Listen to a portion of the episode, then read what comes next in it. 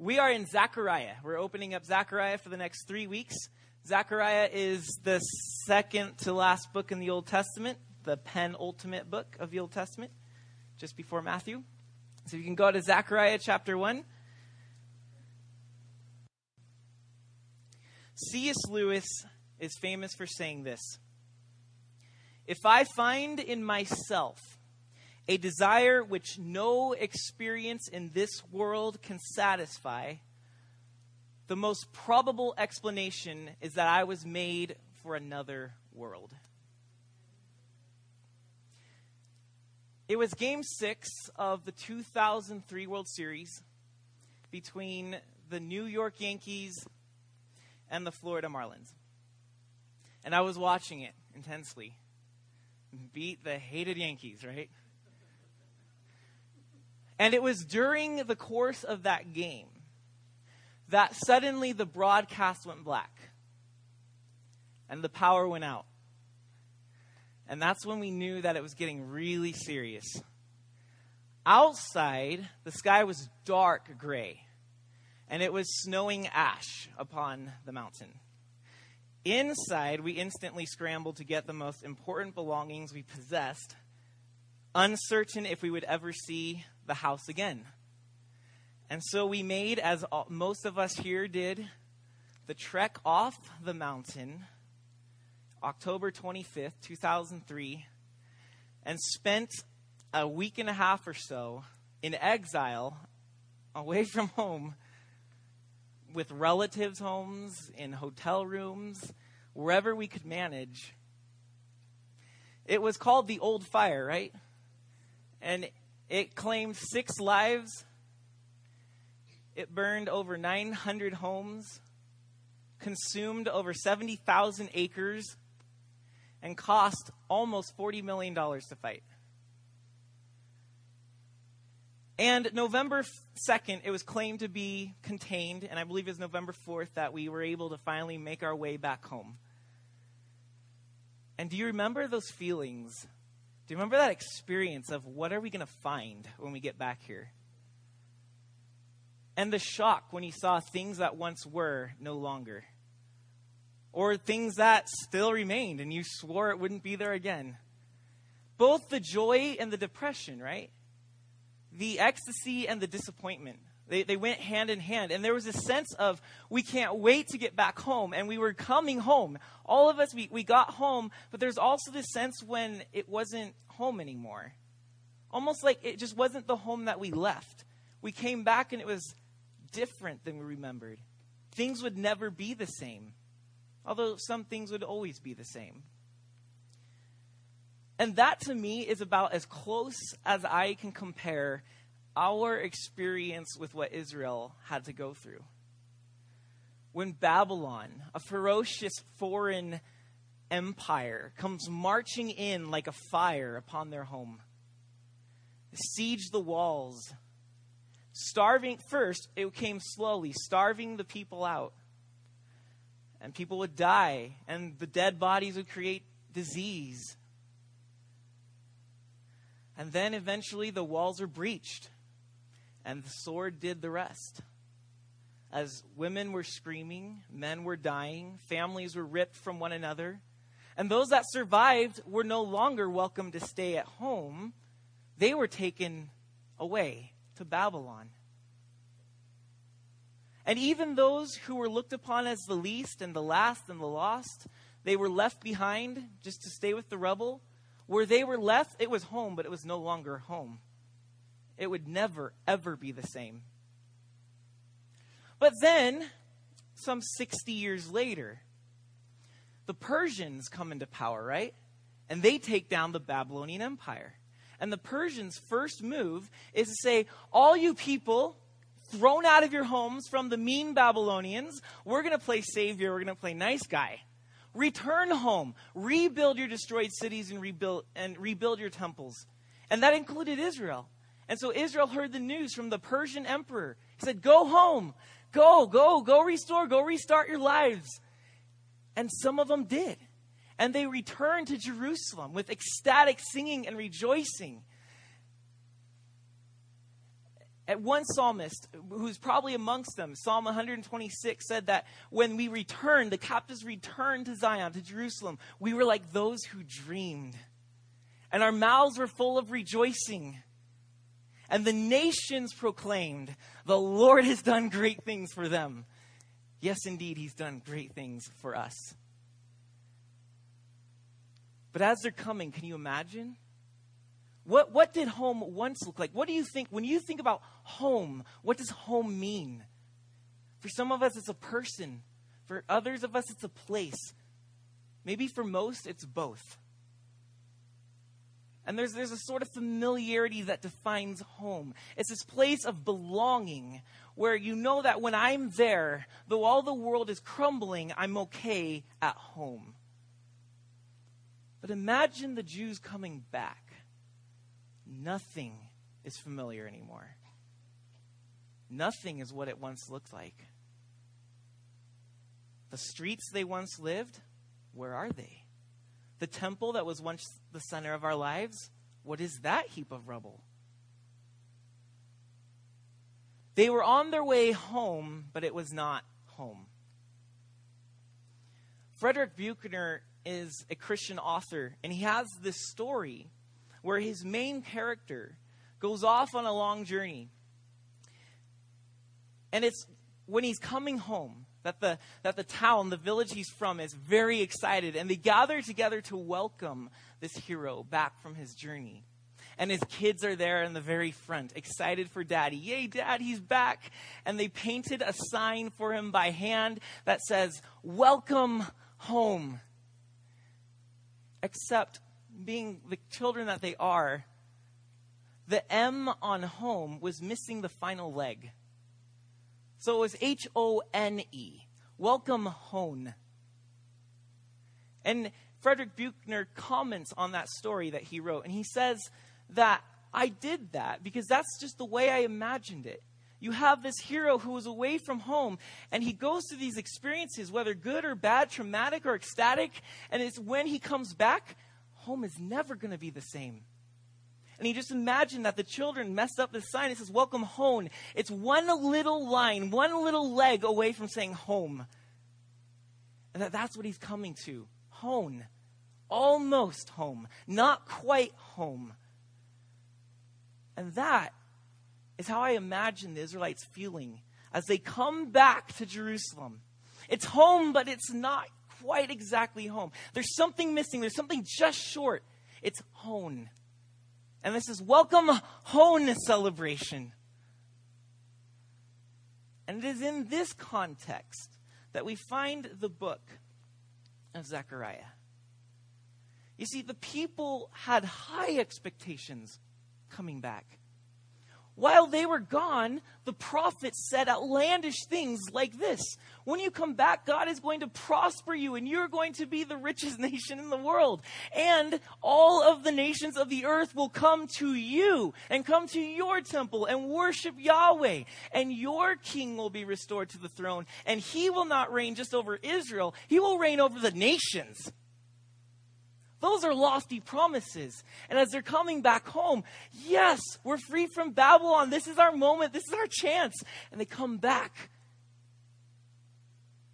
And all they find is disappointment after disappointment after disappointment. Yeah, Babylon's not ruling us anymore, but guess who is now? Persia. The nations aren't coming to us to worship God with us, to submit to our king. They're threatening us. We aren't prosperous, as Mike shared us last week in Haggai. They weren't prosperous. They were struggling with famines. It seems that every word the prophets promised were not coming fulfilled. So, thus, home was a big disappointment, and it looked more like hone, right? It was just short, it was just missing. Something wasn't right. That is why C.S. Lewis says if I find in myself a desire which no experience in this world can satisfy, the most probable explanation is that I was made for another world. And that's what Israel learns. And I believe we learn through the book of Zechariah. Is that there's this anticipation of, at last we found home. And they get there and they realize, we're not satisfied. This isn't what we thought it would be. And you see what we learn? Those promises of blessing, those are yet future. Those are the promises of their true home. And Jerusalem, as nice of a place as it was to restart their life, to raise a family, to worship God, that was not their true home. It lied elsewhere. It was yet to come. And so Zechariah has to deal with that. So, what we're going to do in our three messages here through Zechariah is we're looking at the theme longing for home. Because that is what the Jews are feeling, and that's what Zechariah is communicating to. This longing for home. They're there, but they're ah, we're not yet there. There's still this longing for it. And we all, if we agree with C.S. Lewis's quote there, we are all longing for something that has not yet been fulfilled. Because, yeah, we have homes, we have houses here, but they aren't our ultimate home. They aren't our true destination. It's as if all of this is just hone. There's just a little leg missing. It hasn't quite reached its fruition. So, longing for home is what we're going to look at in our three messages. And tonight, if you did your reading, um, I understand if you didn't because we didn't get that reading scheduled out to you in time. But if you did your reading, you'll know that Zechariah 1 through 6 has some strange pictures, a lot of weird visions. So this is called Eight Dreams of Home. Eight Dreams of Home. So we're going to look at those. So, real briefly, what is the book of Zechariah about? He's here um, alongside with Haggai, which Mike taught last week. So, there are two prophets on the scene at the same time, and they're both telling the people the same thing. All right, we have come back to the homeland for over 15 years, and the temple still isn't built, just a foundation. That's it. Imagine the gym there, the progress we see, if it just stayed there for about 20 years.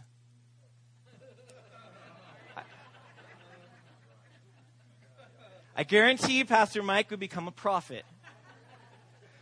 So Haggai and Zechariah team up, and both of them are urging the people, it has been way too long, let's rebuild this temple.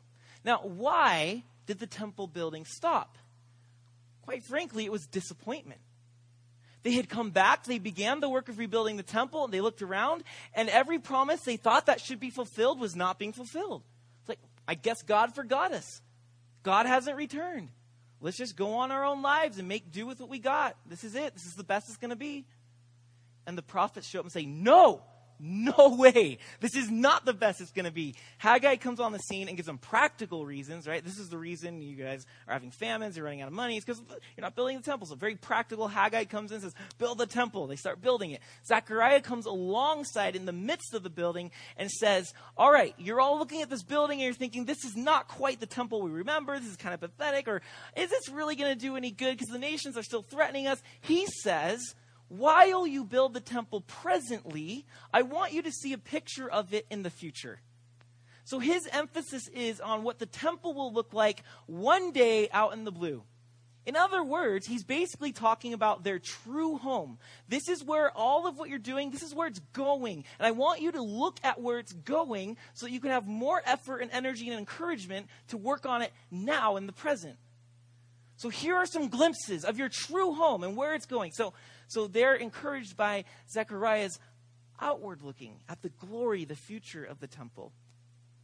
The time period is 520 BC, so we're half a millennium before Jesus. We're about 60 years after um, Israel fell to Babylon.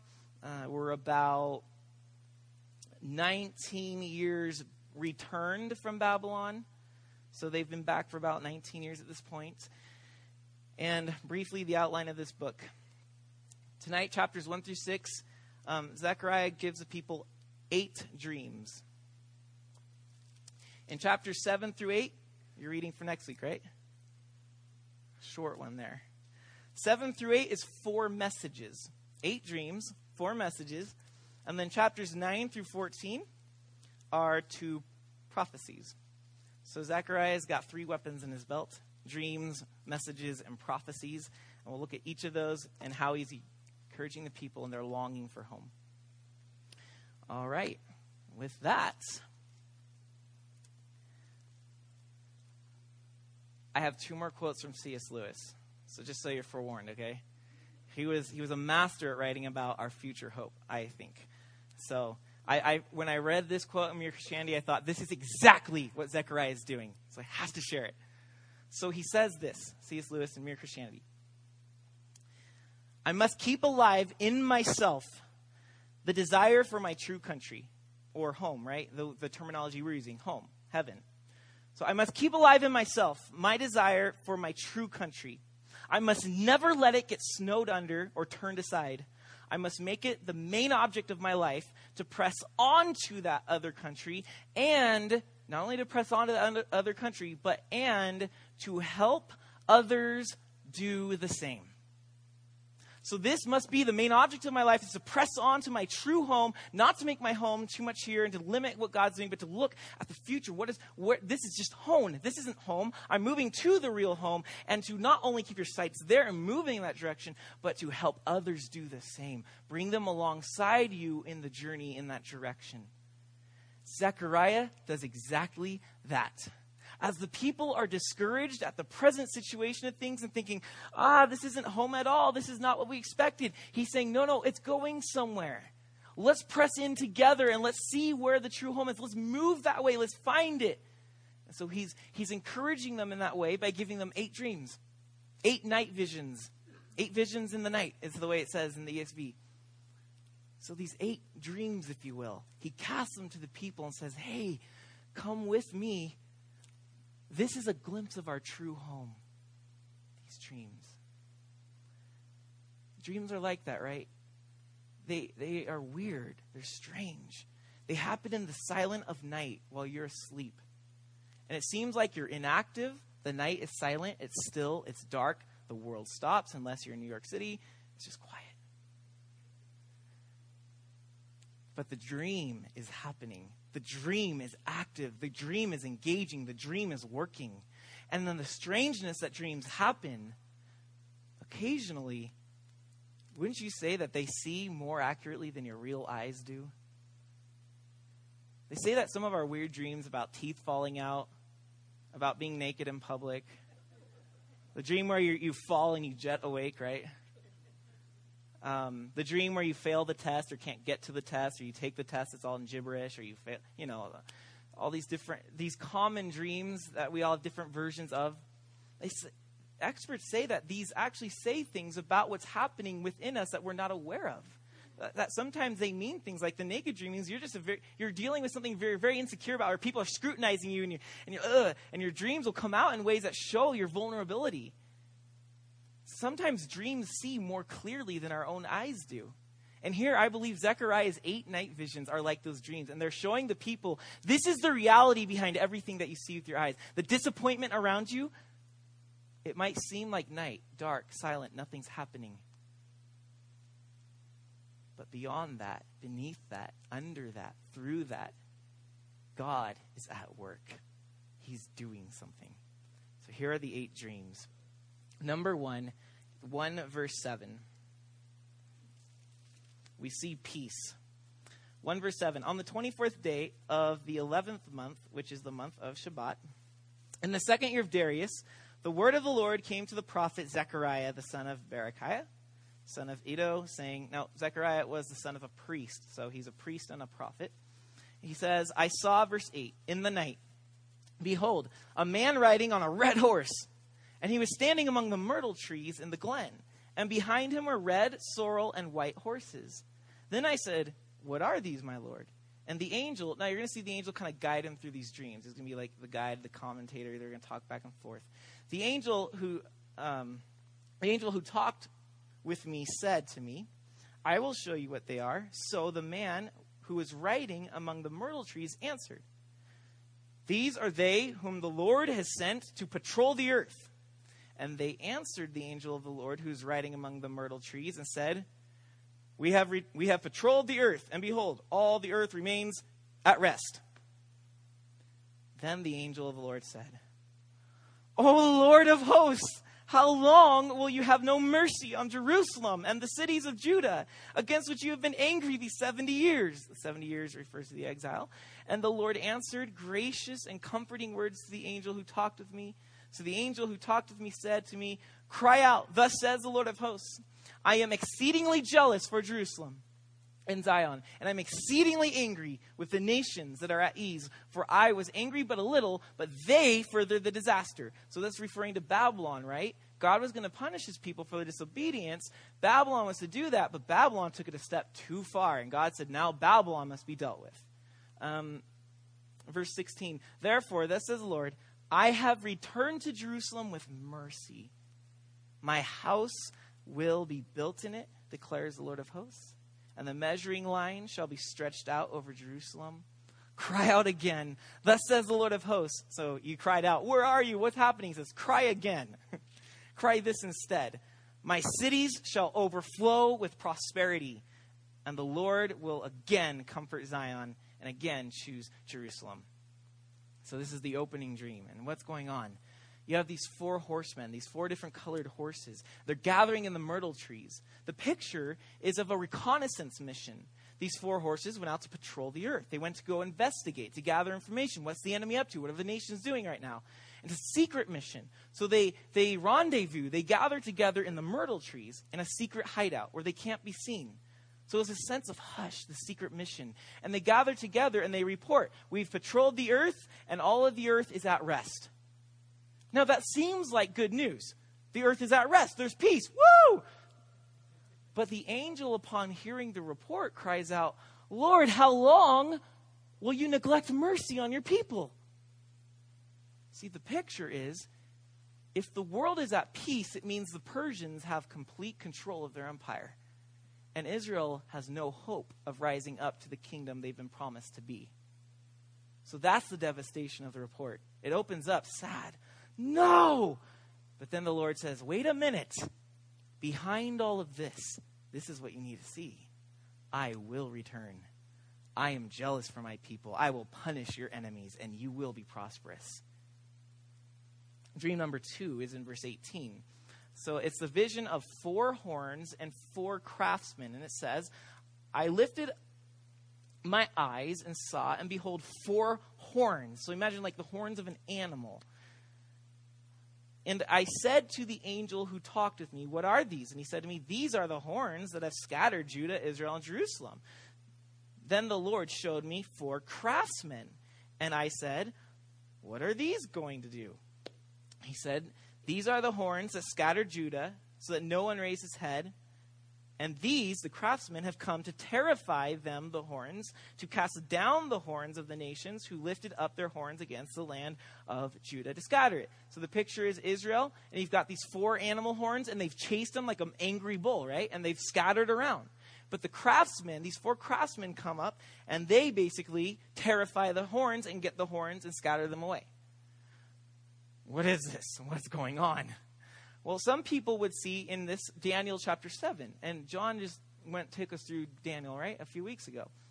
Daniel 7, there's a vision of the four terrifying beasts, and each of them represents these nations that are going to tyrannize Israel. And you have Babylon, you have Persia, you have Greece, and you have Rome.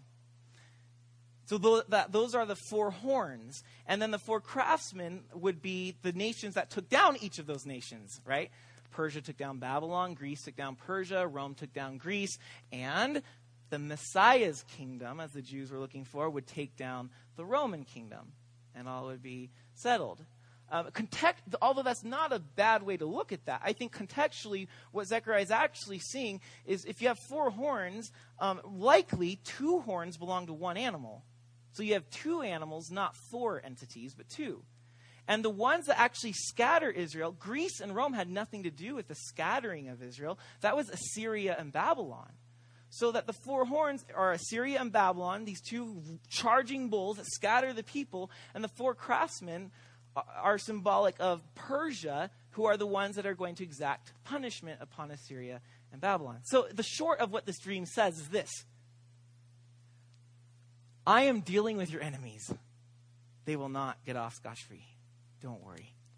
So that should be comforting to them. Dream number three.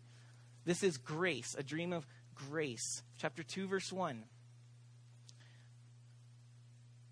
No, I'm ahead of myself. This is um, dream number three is the unwalled city, pardon me, the unwalled city. And I lifted my eyes and saw, and behold, a man with a measuring line in his hand. Then I said, Where are you going? And he said to me, To measure Jerusalem, to see what is its width and its length. Why is he measuring it? To build walls, to restore the city. Now, verse 3 And behold, the angel who talked with me came forward, and another angel came forward to meet him, and said to him, Run and say to that young man, Jerusalem shall be inhabited as villages without walls, because of the multitude of the people and the livestock in it. And I will be to her, I will be to her, a wall of fire all around, declares the Lord, and I will be the glory in her midst. So they're about getting ready to measure the city so they can build up the walls and make it all safe and fortified. And the angel intercepts the other angel and says, No, stop God says this city will not have walls because it is going to be so abundant, we don't want you to limit God's plans to it. They're going to burst out of whatever walls you build. This place is going to be thriving. It's going to be the center of the world. Prosperity, people, and animals and cattle, it's all going to just be bubbling out of the city. Don't dare limit it by building walls. They will not be able to contain it. So, the challenge there is that's the good news, right? This dream says, Jerusalem will one day exceed this pathetic, disappointing place we see right now. And that's going to be part of our true home.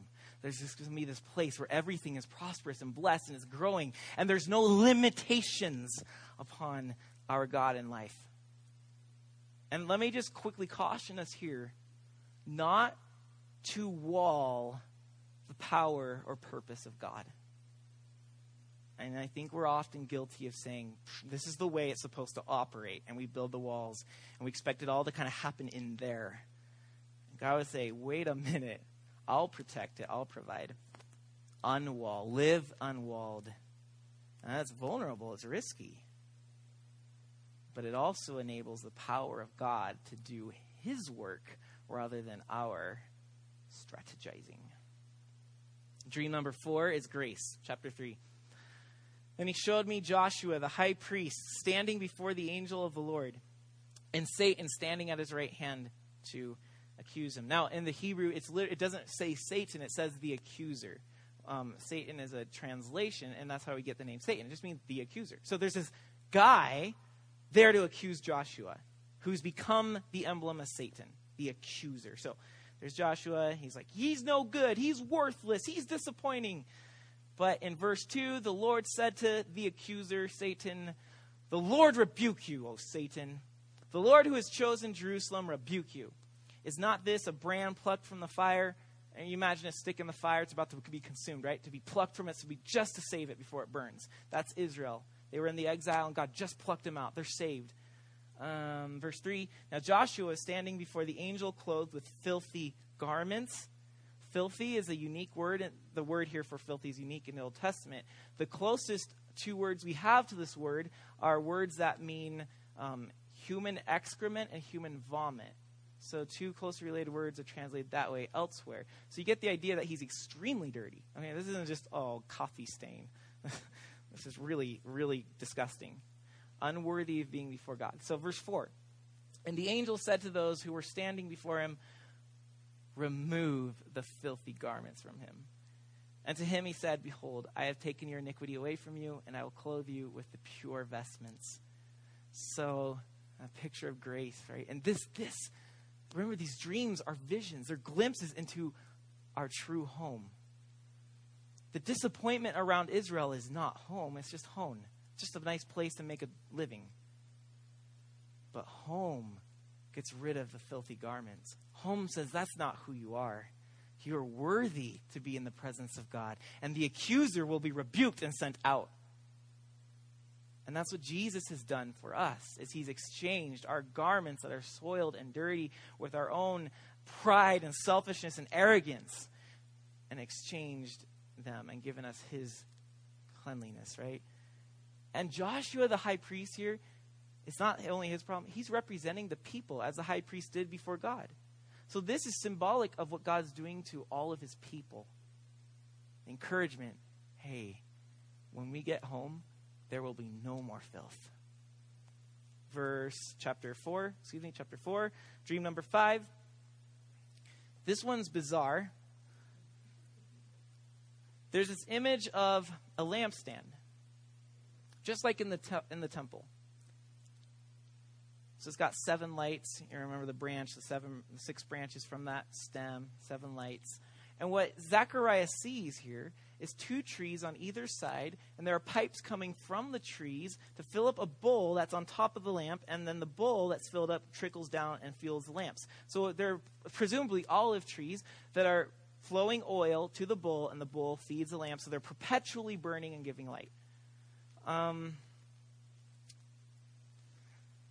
so, what this means, what the oil means, is that the Holy Spirit is going to enable Zerubbabel, the governor of Jerusalem at the time, to build the temple. And you get that from 4 verse 6. Then he said to me, This is the word of the Lord to Zerubbabel. Not by might, nor by power, but by my spirit, says the Lord of hosts. Who are you, O great mountain? The mountain is rubble, right? The destroyed temple. Who are you, O great mountain? Before Zerubbabel, you shall become a plain, and he shall bring forward the top stone amid shouts of grace, grace to it. So that's the picture of the temple will be built despite this disappointing heap of rubble. Zerubbabel's going to do it not by his strength or power, but by the Holy Spirit. So it's like that lamp that's being fueled by oil. But now the question is what are the two trees that are fueling this process, this building of the temple? Who is that the Holy Spirit is there fueling it, but who are the trees delivering the Holy Spirit to the process? Um, some would say it's Joshua the high priest and Zerubbabel the governor. Or there's an alternative explanation, which um, I, I, favor this one. It doesn't really matter, but I, I think that it's the two prophets who are driving the building process. And it's through their spoken word that the Holy Spirit is empowering the people to do this. The two trees, the two prophets would be Haggai Zechariah. And if indeed those are the two trees, then what you have is the entire process, the entire journey to our true home is supplemented by the power of the Holy Spirit and the preaching of the Word of God. Sounds like a good way to run a church. So, vision number six, dream number six, chapter five. What he sees here is a scroll flying through the air. Dreams are weird, right? So give them some slack. It's a scroll 15 by 30 feet, huge. It's got writing on the front and on the back, so it's larger than normal for scrolls, and it's flying in the air, and it's calling down curses upon those who, um, oh, it escapes me. The thief and him who swears falsely, verse 4 calling curses down upon them. So essentially, what this dream is seeing is okay, God is going to hold accountable those who are oppressing and sinning against their neighbors. He's going to call them accountable. So part of the way home, the glimpse of our true home, is that there's a place where these people are held accountable. There's no more oppression, there are no more oppressors. Dream number seven, 5 verse 5. Then the angel who talked with me came forward and said to me, Lift your eyes and see what this is that is going out. And I asked, What is it? He said, This is this is the basket that is going out. And he said, This is their iniquity in all the land. So there's a basket he sees, and the basket is iniquity. Iniquity is a fancy word for sin. Verse 7 And behold, the leaden cover was lifted, and there was a woman sitting in the basket. And he said, This, the woman, is wickedness. Don't don't don't go too far with that, okay?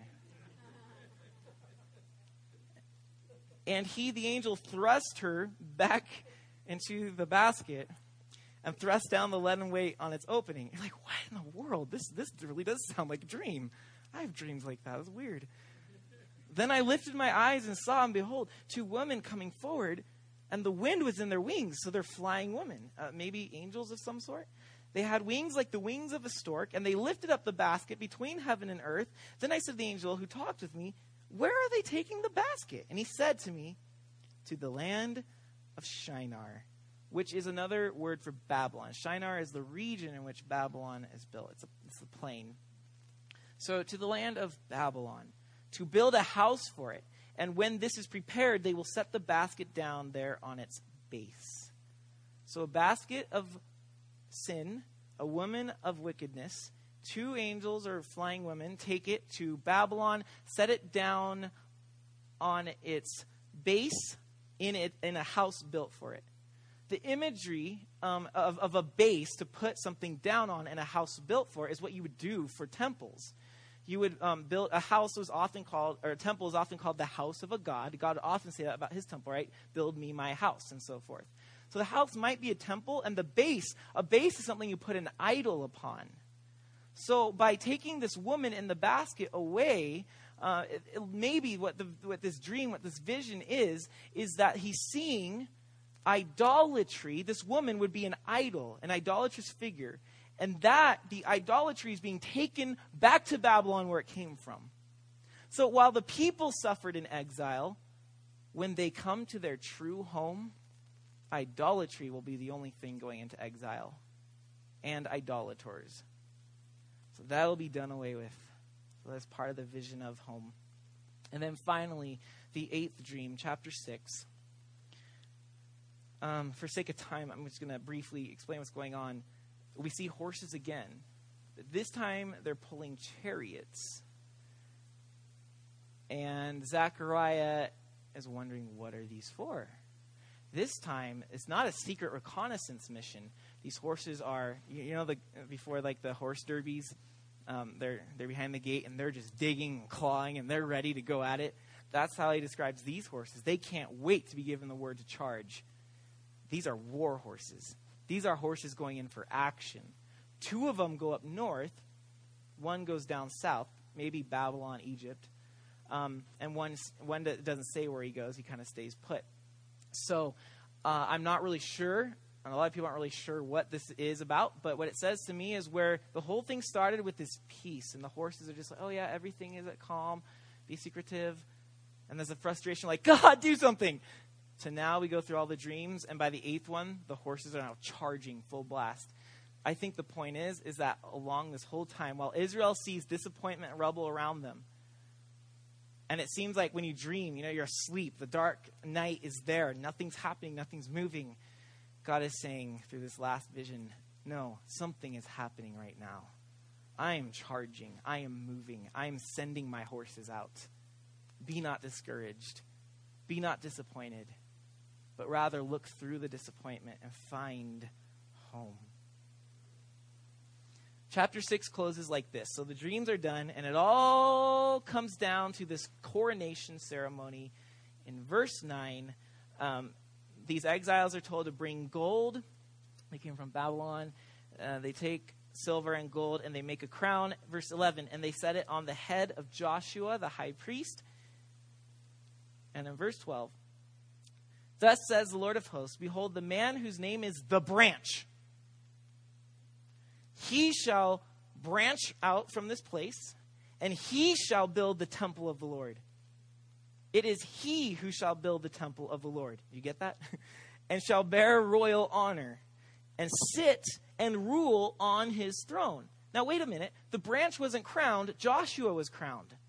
But the branch is going to come, build the temple, and sit on his own throne. So, what's going on here? Two kings?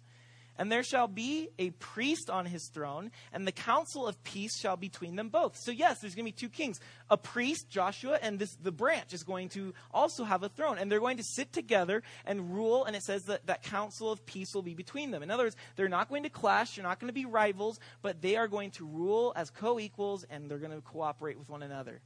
Interesting, huh? Um, verse 14, and the crown shall be in the. Okay, that's full. Verse 15. And those who are far off shall come and help to build the temple of the Lord. Those who are far off shall come to help to build the temple of the Lord. All right, so what do we have here? In one sense, this is what you see Joshua the high priest is crowned. He's in charge of the temple building project. He's the high priest, after all. But he's also told that this is going to happen when the branch comes and he's going to help lead you in the building project. Well, we know that Zerubbabel is the guy that builds the um, temple. And interestingly, he's also, Zerubbabel is one of the remaining sons of David. So he actually has royal blood. He has a right to the throne. So Zerubbabel could be the branch. And he and Joshua come and co reign together and get the building project done. And those who are far away come, those are exiles still in Babylon and across the rest of the world. They're going to trickle in and help with the building process. In one sense, that's what it means. But it's also kind of like hone, right? There's a leg missing. Because are they really ruling together? How much rulership do you have when you're actually a servant and a tributary to the Persian Empire? It sounds like wannabe ruling. It sounds like play kinging, right? So, in one sense, that seems to be the immediate context. But there also seems to be another sense happening here. And Jeremiah talks about the branch as well, and he talks about it as this future comer who's going to be a deliverer. And maybe what the branches that we're seeing is Jesus, who comes and he walks around like he's king or something and starts to say things like, The kingdom of God is like this. And when you see me, the Son of Man, at the right hand of the Father, these are king words. And then Luke says he ascends to the right hand of God. These are king terms. And he comes around and he's the, he's the king of the earth. He's the Zerubbabel. He's the branch. And does he not come to build the temple? Did he not tell the people this this this temple in Jerusalem that you see, it's going to be no more. It's every stone upon it is going to be thrown down. Destroy this temple in 3 days and I'll raise it back up and stuff like that, right? And what we see is that the temple does get destroyed and then he resurrects and we see that he begins to draw people to himself. And Paul and Peter in Ephesians 2 and 1 Peter chapter 2 both of them say that the church is the temple of God. So that what Jesus was saying is not that physical temple in Jerusalem. That thing is rubbish. It's not going to be there anymore. It's just stones. But the real temple of God is going to be made up not of stones, not in being one spot, but it's going to be made up of people and it's going to be across the globe. Jesus is a temple builder, that means. He is the branch. Joshua, the high priest, is the kingdom of priests that Peter calls us. We are the priests of God. We represent Him to the world, we represent the world to Him. We are the middlemen, we are the priests, we are the Joshua. Does not the Bible say that we will reign with Christ? There you have the two thrones. And so you have the temple builder, the son of David, the ruler, and you have the priests who are called into his work to help with building the temple. And if in the immediate context, those who are far off are exiles coming home to help build, in our context, those who are far off are the universal exiles that don't know their true home yet, that are joining the church, that are coming to build the temple by being part of the temple. Do you know when you became a Christian, you were, as Paul says, a stone put into the temple. You helped build the temple. And so, actually, in Ephesians chapter 2, you can look this up later tonight. Paul uses this exact phrase for the church and the temple. He says this. See if you hear the phrase. But now in Christ, you who were once far off have been brought near by the blood of Christ. Verse 17 of Ephesians 2. And he came and preached peace to you who were far off, and peace to those who are near. So then you are no longer strangers and aliens, but are fellow citizens with the saints and members of the house of God, built on the foundation of the apostles and prophets, Jesus Christ himself being the cornerstone, in whom the whole structure, being joined together, grows into a holy temple for the Lord. Picture, Paul says, is this those who are far off come near, and they join together and they make a temple unto God. That is you before you were saved. You were far off. You were lost, but you came home. You were no longer an alien, but you found your true home. You found it in Christ, and you were brought near, and we built the temple, as Zechariah is encouraging the people to do, to build their temple. And that we begin to discover this is home. This, this is a glimpse of home. Jesus. We're the exiles who are far away, and we're being called near. However, you are like me, and if you're like any of the people I have had some time talking to, you're very disappointed with this program. We look at the church and we're extremely disappointed. We think this can't be it. This isn't home. You are right. Our coming to Christ, our coming into this temple and building this temple, this is home. It's one leg away. Do not mistake the church as home. And please do not advertise the church as home. You are putting far too much on the church than it was ever meant to meet. We are not home. We are simply a bunch of pilgrims on our way home. We are making the ascension to the New Jerusalem. We are just welcoming exiles home, not home. Note the difference. We often, whether it's church or other experiences in life, we get glimpses of home, right? Like these dreams, we get glimpses of this in life. But every single glimpse and experience that we get that is somewhat resembling our true home, this satisfaction, this beauty that captivates us, this thing that says, this is otherworldly, this is something that God wants, this is amazing, we go into it, and the minute we grasp it, it seems to elude us, right? And we deal with this constant disappointment in life, whether it's a church, a marriage, a job, a vacation. We think that that's it, that's the answer, and we go, and once we're there, oh, it wasn't quite what I expected. Disappointment defines life. And in Mere Christianity, C.S. Lewis talks about exactly that. And he says, How do you respond to this disappointment? Well, he says that there are three responses that we can have to this, to this disappointment. First, you can be the fool.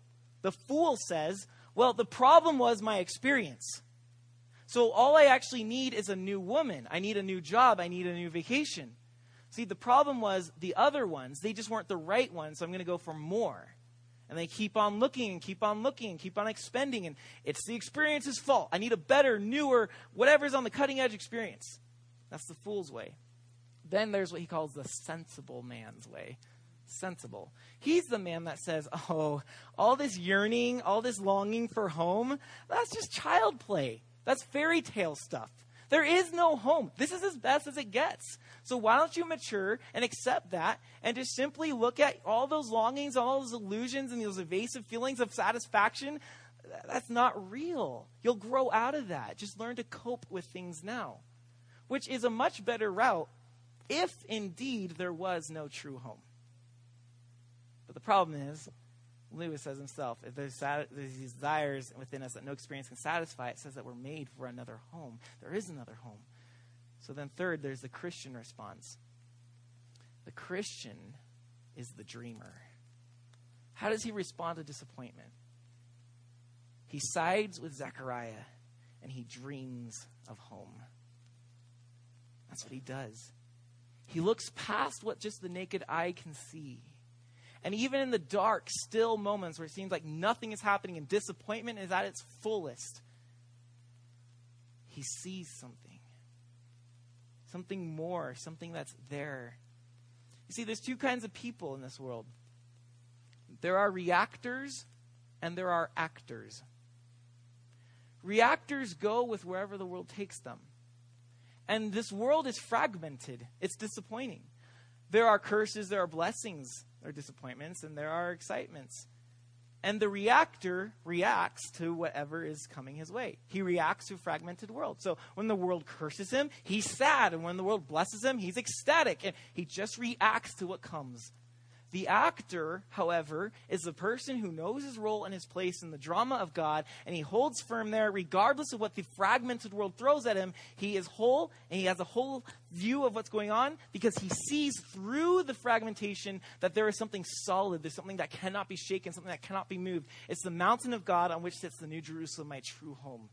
He has a vision of the wholeness of home. And as he's looking at that, he becomes an actor because he's rooted in that. And nothing can move him and sway him. And he says, I now act upon the circumstances in my life. They don't act upon me. I'm not a reactor. I am playing my part in it.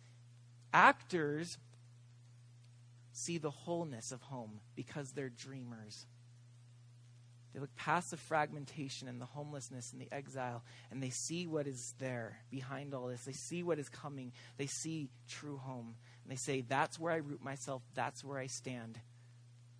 And it's the actors that become the builders of the temple. And those are the ones Zechariah was inviting. Come and dream with me that we can overcome this disappointment and turn this fragmented rubble and find the true home within it and start building it and wait for it to come. All right, so that's what I think Zechariah wants us to do. I think he's inviting us to dream with him. The night is silent, it's dark. When you sleep, you can't get anything done. That's why some of us have a hard time sleeping, maybe. We want to do something about our life, we want to get in control. Sleep says, I'm not, a, I just have to let go. And, and that's how the dreams open, right? All is at peace. And the angel cries out, and Zechariah is probably feeling the same thing. No, Lord, why? Help us, save us now, do something. And we feel that way. But dreams are awesome because what dreams do is they're working in the darkness and in the silence and in the inactivity. They're moving, they're casting pictures, they're painting visions. But what if, what if by Zechariah casting these dreams and inviting the people to enter into them, what if these dreams are actually they're not a state of insom- well, not, not that. Uh, they're not a state of somnia. They're not a state of unconsciousness, but these dreams are actually calling people to wake up to their true reality, to their true home. You follow me? Maybe these dreams are calling them to get out of their bad dream and to enter into a reality that's truer than the one we think we sense and feel and control every day. It is Paul the Apostle in Ephesians chapter 5, verse 14, who does say, Awake, O sleeper, and rise, and Christ will shine on you. You will see. There's a calling in the Bible to wake up, that we're somehow asleep. And it is Lewis who talks about in Mere Christianity that maybe when we get home, we're going to look back upon all this as if it was a bad dream I think Zechariah, I think God is inviting us into these dreams to say, this is more real than what we usually call reality. This sees clearer because this sees past the disappointment, past the fragmentation. It finds the underlying wholeness of God holding everything together, of our true home. Coyote and Roadrunner was one of my favorite cartoons growing up. It still airs, right? And um, I do not even know when it was created. It probably date, you know, probably goes way back, right? Anyways, if you don't know Coyote and Roadrunner, it's just the, it's the endless, endless episodes of Coyote chasing Roadrunner and eternally failing to catch him, eternally watching his own booby traps backfire upon him. And he dies and dies and resurrects and resurrects, and it's just this constant cycle, which, by the way, is paganism. So it's an interesting picture that coyote represents the paganism of all things keep repeating. And Roadrunner is the internal one that keeps on going. And um, anyways, you know, Coyote's always trying to catch Roadrunner. He sets up these booby traps and stuff. And every time, Roadrunner seems to just like, haha, it didn't work. And the Coyote goes, how did that not work? Tries it and it blows up on him, right? Um, there's this one particular one where the road in which they're always chasing each other upon, the road goes towards a cliff and then takes a sharp turn right. And Coyote goes, I know how to get Roadrunner here. So he paints a picture right on the edge of the road, on the edge of the cliff, where it turns right real sharp, and he paints the picture to make it look like the road is going straight. So his idea is that, oh, stupid Roadrunner is going to see this, and he's going to fall for it, think the road's straight. He's going to crash right into my picture, tear through it, and fall hundreds of feet down at the bottom of the cliff. So Coyote's all waiting. He's eager to watch this happen. To his dismay, Roadrunner comes, well, actually, to his delight, Roadrunner comes and runs right for the picture. He falls for it. To his dismay, Roadrunner does not tear through the picture and plummet to the bottom of the cliff. He runs into the picture and continues to follow the road. And Coyote's going, What in the world is going on? So he tries it himself would you know it, he tears through the picture and plummets to his uh, partial death. and I look at that, and I, it, it, it captures something there, doesn't it?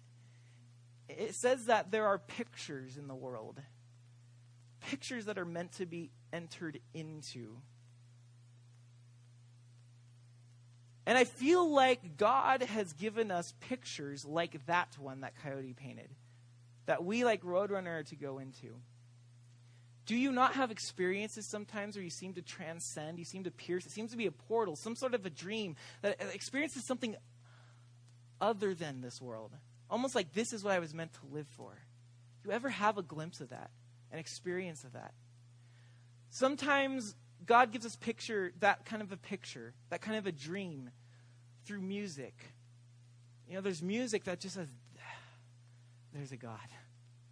It's a music where your heart's like, this, I'm at peace here. This is right.